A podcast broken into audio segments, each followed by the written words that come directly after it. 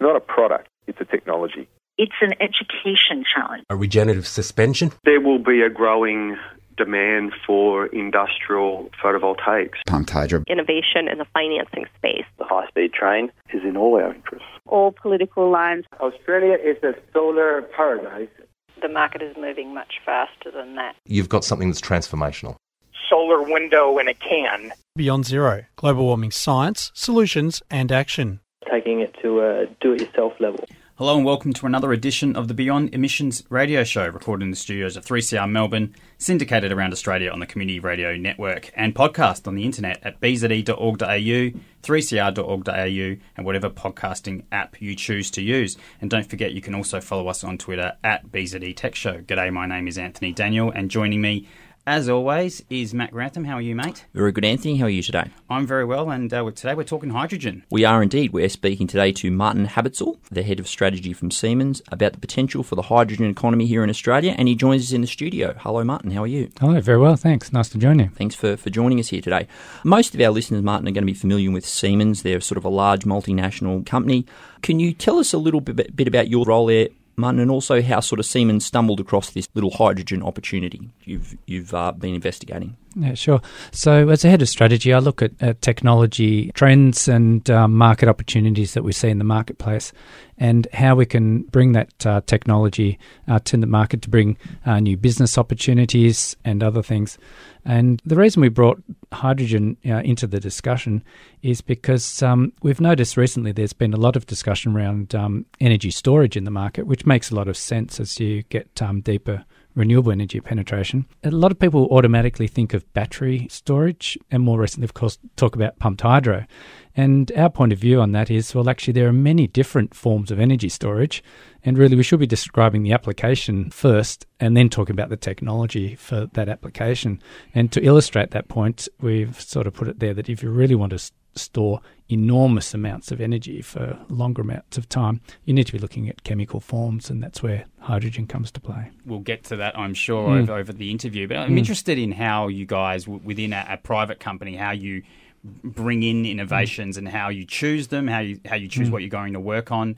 Would you have lots of connections with research institutions, universities, and then those kinds of situations where then gives you the opportunity to adopt the technologies and perhaps bring it into a product? How does that work? Yeah, we invest uh, a lot of money in our own uh, R&D, approximately 6 billion Australian dollars per annum on uh, R&D. That's uh, across our businesses. So it's an enormous investment because as a technology company, we have to keep investing to stay at the cutting edge.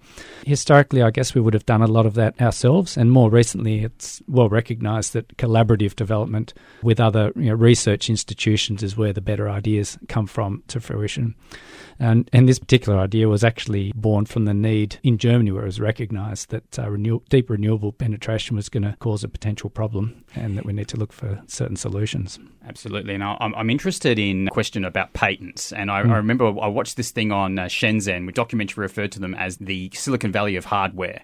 And the people who worked out of there go, look, if you think you're getting a patent just so someone else doesn't make this, you're in mm-hmm. la la land. That's not what you get patents for. You get patents so that you have a stake in what happens mm-hmm. next and you can maybe be part of the standards. But really, your technology should be moving so fast that even if people copy you, you're developing a technology that's better and you're building a brand and which should run out ahead. So what's what's the Siemens view on on that on patents and intellectual property in general? Yeah, well, we we um, take a lot of patents every year, and uh, sometimes through our research, we develop certain innovations, and therefore innovations that uh, don't really necessarily complement our own portfolio. In which case, we spend those out um, into into other companies or sell them off. But yes, it is a race. I think you develop technology and you need to stay ahead because it's that innovation which sets us apart from other providers who are just trotting out volume. So we're really yeah, developing innovations which makes their life better. And Martin, we obviously understand the importance of storage, given that a lot of renewable energies aren't necessarily dispatchable, and the importance of storage there. Can you just talk about hydrogen, how it compares to the overall landscape relative to things like pumped hydro, battery storage, and thermal storage? How does it sort of fit into that framework where we're trying to align maybe the, the generation of it with the, the demand uh, aspects of, of how a power grid might work? Yeah, one way that we uh, look at different forms of storage is well, how much capacity should it have, and how long should it store the energy for? And when we look at um, batteries, we can see lithium-ion batteries can be deployed at grid scale, and there's been a lot of talk about that in Australia. I think it's very reasonable to say that you would store tens of megawatts, you know, maybe even hundreds, for hours at a time. And pump hydro uh, is is wonderful if, if you've got uh, the facility because there you can really store hundreds of megawatts for very long periods of time. And that's where chemical storage comes into play and hydrogen that you can store you know, really hundreds, even gigawatts of um, energy for days, weeks, months, even seasonal storage. It, the storage capacity itself is defined by the physical storage tank, a steel tank. And um, so there's not that much of a limitation of how big that might be. Of course, you have to consider, you know, how you know, eh, or just how long you want to store that energy for, and that's where the chemical part comes into play. That really the the large volume, long periods of time. So that density is really mm. the key thing. Uh, is there sort of like rule of thumb in saying uh, this many megaliters of mm some kind of chemical storage has a lot more capacity or less capacity than X amount of water stored and to be generated in, in a pumped hydro situation. Is there a differential there that you can put your finger on? Yeah, some rules of thumb. I mean, lithium ion batteries have a very high energy density. So that's um, uh, very attractive. And to get that sort of energy density for hydrogen, you'd have to compress it. So uncompressed hydrogen, um, actually, you need very large volumes um, to store it. But when you start looking at the cost of storage, um, lithium ion, uh, of course, is very expensive. If we had to throw some number at it, you might say a million dollars a megawatt. Um, and and hydrogen chemical storage is just a fraction of that. Hydrogen itself isn't necessarily the optimum store, and that's why we often talk about derivative chemicals which um, uh, can be created from hydrogen, which may provide better opportunities for storage and transport than hydrogen itself. And, and, Martin, so going looking big picture with this sort of stuff at the moment, obviously there's a lot of been a lot of investment in Australia in LNG and, and other gas exports. You know, fossil, what we consider fossil fuel, and that is you know itself a form of dispatchable power. How does the potential for hydrogen fit into as the cost of renewables fall? Fit into this world of the, you know substituting for the LNG export market. Yeah, well, we see the opportunity that you know Australia's benefit enormously from that fossil fuel energy export. Initially with coal, and now LNG, of course, is ramping up. Uh, where we'll rival uh, Qatar in terms of export volume around 2020. And our proposition would be that following on from the global energy demand for fossil fuels, as, as that starts to transition from lower carbon intense fuels, Australia can maintain its position as a, a global energy superpower in the term of, terms of exporting our abundant energy resources, but that they're renewable. And in the past, we would have thought renewable energy, it's not really exportable because you're not going to build high voltage DC cables over such enormous di- uh, distances. And that's where the chemical uh, comes into play. It actually complements and lets us maintain our role as an energy provider into uh, neighbouring uh, countries for decades to come in a more carbon constrained uh, world. So that's the other benefit, isn't it? You've talked about the density, but it's also the fact that you can transport it. I mean, you, you know, with pumped hydro or anything, at the end of the day, it needs to be connected to a grid in order to be able to take energy and then return it. But this is something where you can you can divorce it from that and then create an export market. Yeah, correct. And there's been some discussion about um, uh, building dedicated liquid hydrogen uh, transport ships. Uh, an alternative proposal is to produce other chemicals, for example, ammonia. Um, ammonia, of course, chemical formula NH3 is made up with uh, nitrogen, is the carbon-free fuel, and ammonia has that characteristic that um, it's able to be transported in existing LPG ships and is actually already commonly traded. Okay, well, we'll get to some of those details in a mm. minute. And I mean, I hope that, that, whatever ports they build isn't aren't just right next to the Great Barrier Reef. If you could avoid that, that would be nice. Mm. But I just wanted, before we moved on, I just mm. wanted to talk about the um, just comparing these some of these chemical fuels. We're going to be going into more depth in uh, with with biofuels. Uh, is it just that they these biofuels tend to use a biological process for a, a key part of their creation, and maybe more these other chem, um, chemical fuels don't do that? Is that how you would describe the difference between them? Yeah, that's probably fair. I'm not an expert on on biofuel um, production methods. I'm an electrical engineer, but um, the advantage of, of following the electrical path, for generation of such fuels, is they become fully controllable in a um, electrical environment. Um, yeah, you can predict when the renewable energy is going to be available, um, solar and wind typically, and then you can manage the production of those chemicals precisely to match when the, um, the renewable energy sources are available.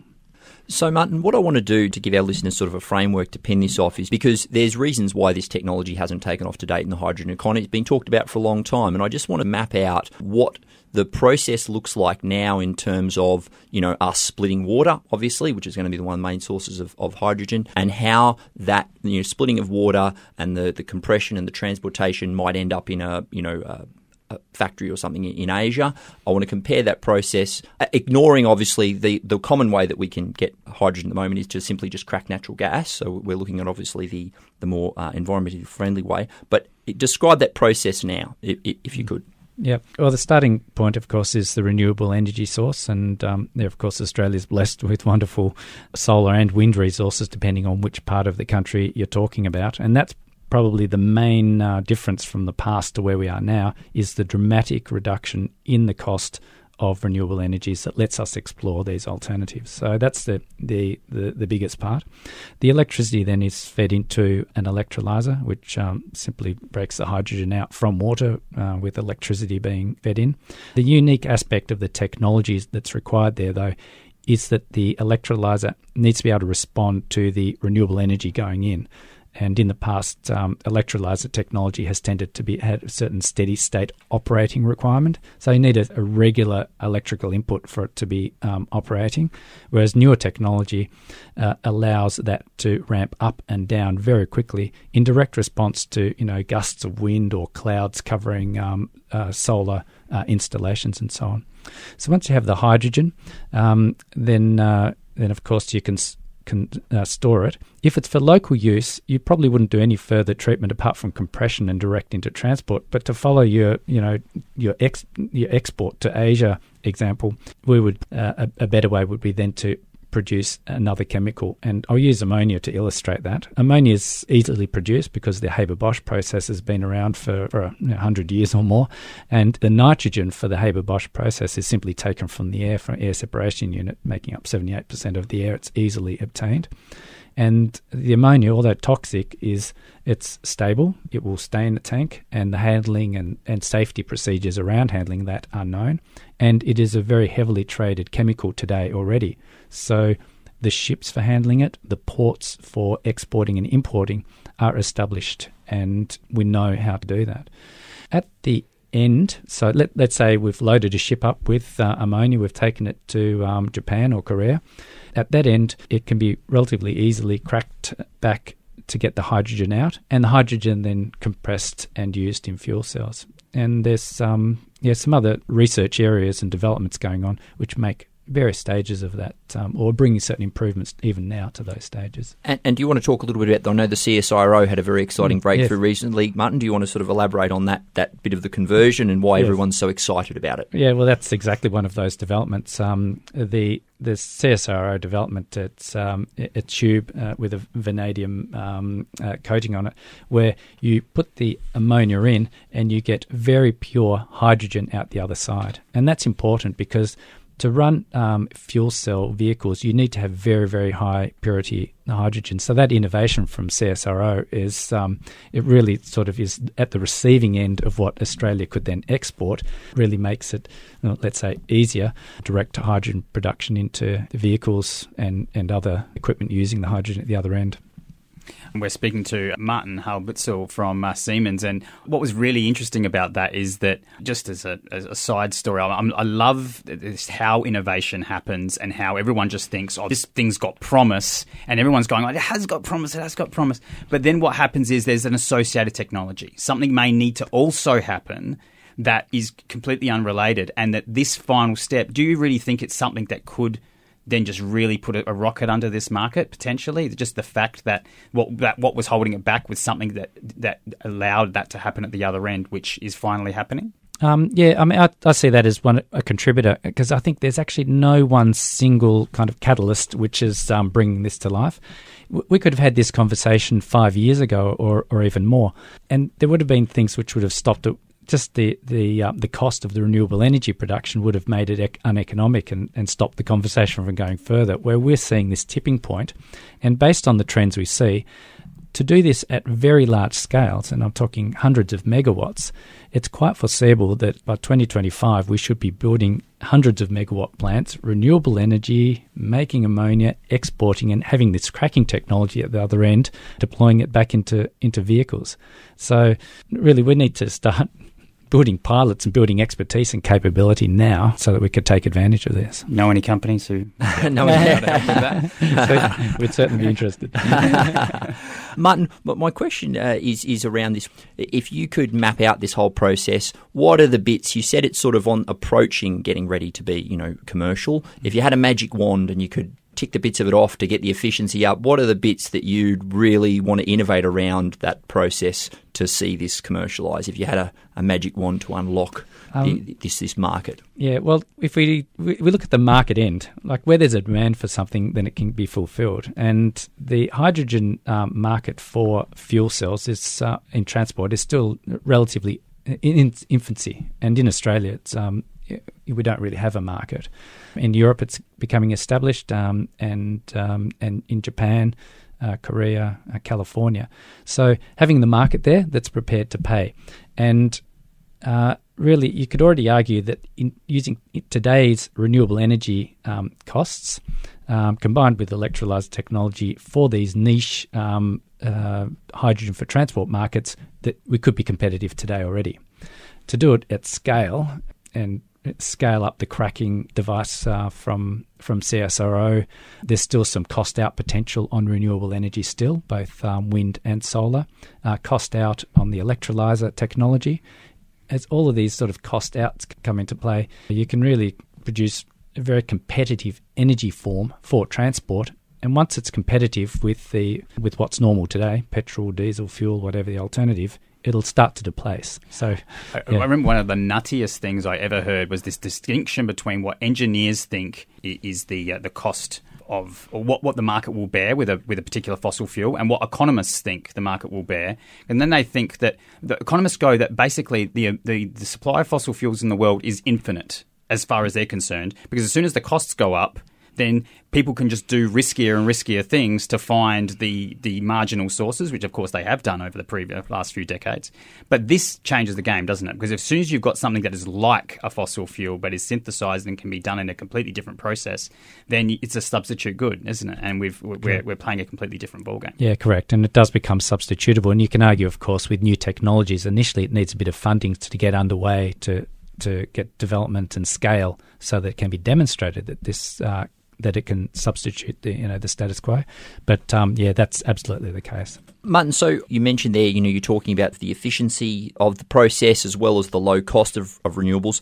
I want to talk a little bit about the sort of market um, here because obviously one of the key issues that we're going to have and that we're going to be facing with an increasingly based renewables market is this idea around the fact that we may actually have to curtail some of the energy that we've got. So how does the the notion of the fact that we're going to be curtailing, for example, wind farms in South Australia, how does that fit into the business model that you're suggesting. Mm. Oh, that was actually the original driver for the development of the electrolyzer technology. That in Germany, with a deeper renewable penetration, there would be a requirement to, to curtail uh, and by 2020, we're talking about like 40 terawatt hours of energy per annum if no storage was implemented uh, into the network.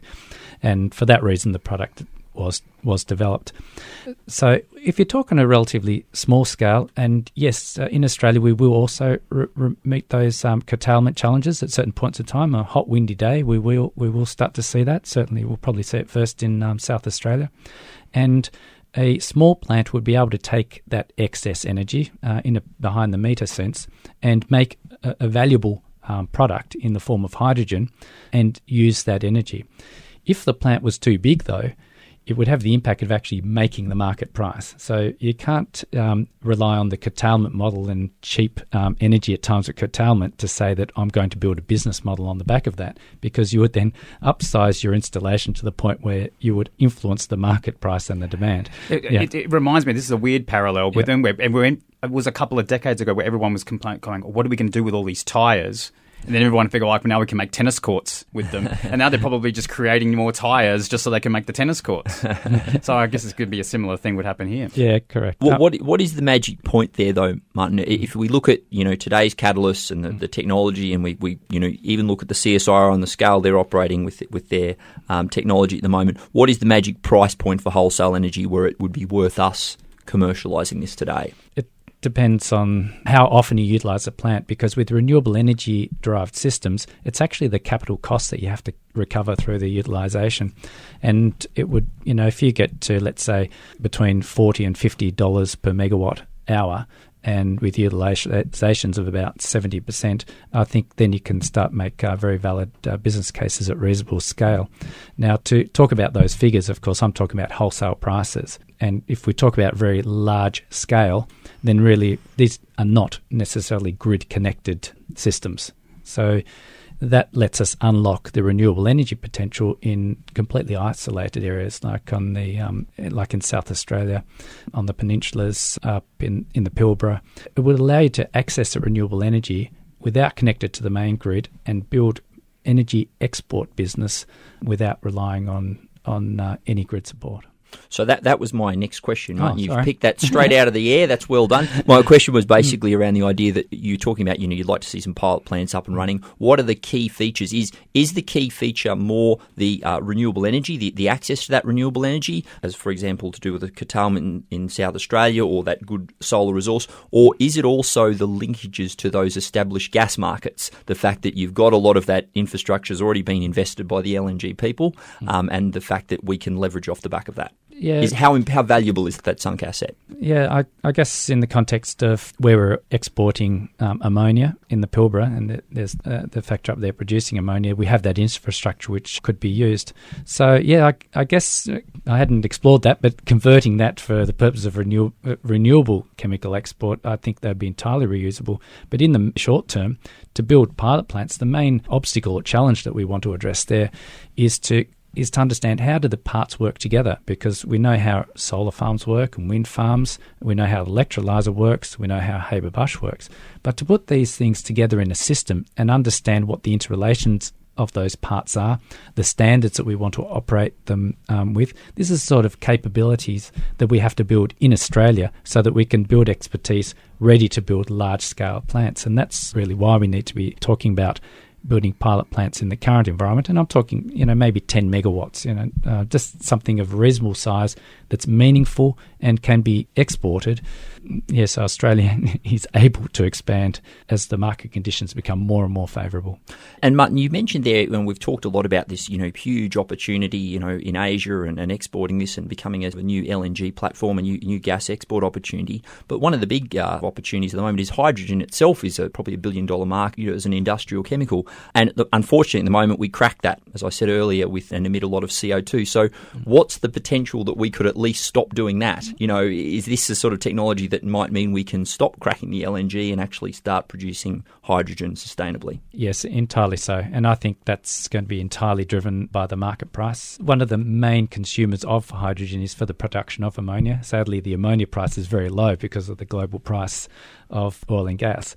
So today it's not economical, but I can entirely foresee mid 20, you know, 2025 and certainly by 2030 that you could just change the front end of that process and be making renewable uh, hydrogen for industrial uh, chemical purposes. But so even ignoring you know the idea that there could be a price on carbon, I mean, natural gas is very expensive at the moment. Is it is it not economical at the moment to, to produce hydrogen you know, sustainably? The gas might be expensive for us at the moment, but when you look at the global market and the historical prices, it's actually quite low on the global market. And uh, because these uh, bulk commodities respond to global commodity prices, that really is the price point, and that doesn't help us. And a, a price of carbon isn't uh, doesn't weigh into that calculation uh, in in today's terms.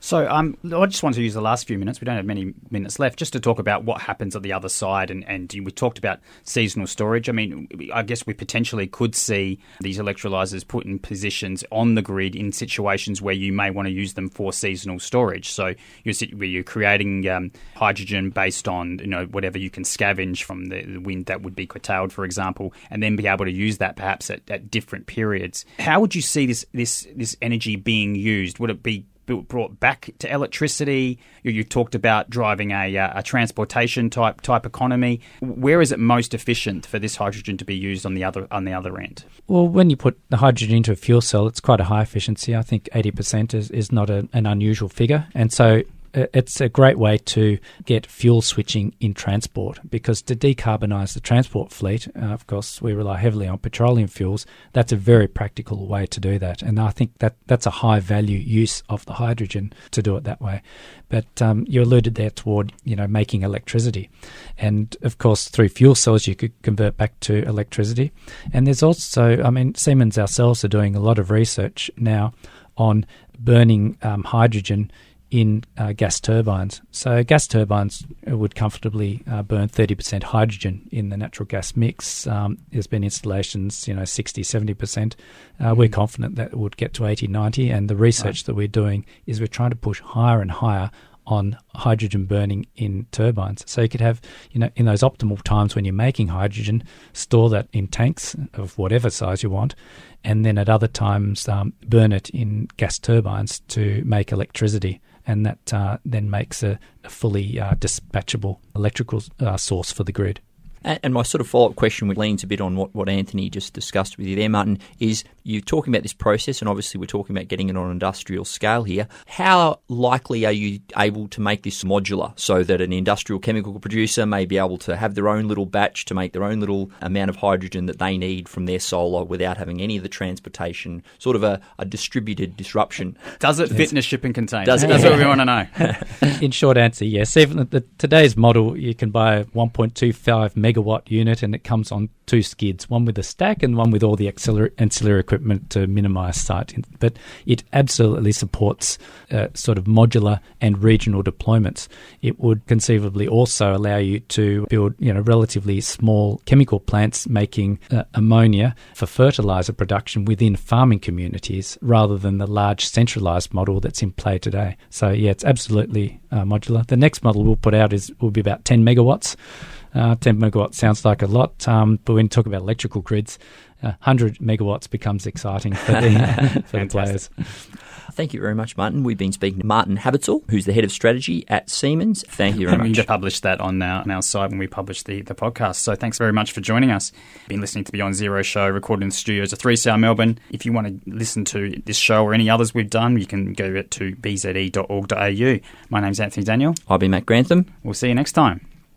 You've been listening to a 3CR podcast produced in the studios of independent community radio station 3CR in Melbourne, Australia. For more information, go to allthews.3cr.org.au. Beyond Zero Emissions is an internationally recognised climate solutions think tank that is focused on solutions, not problems. Become part of the solution by becoming a monthly base load supporter. Go to www.bze.org.au to find out more bze.org.au.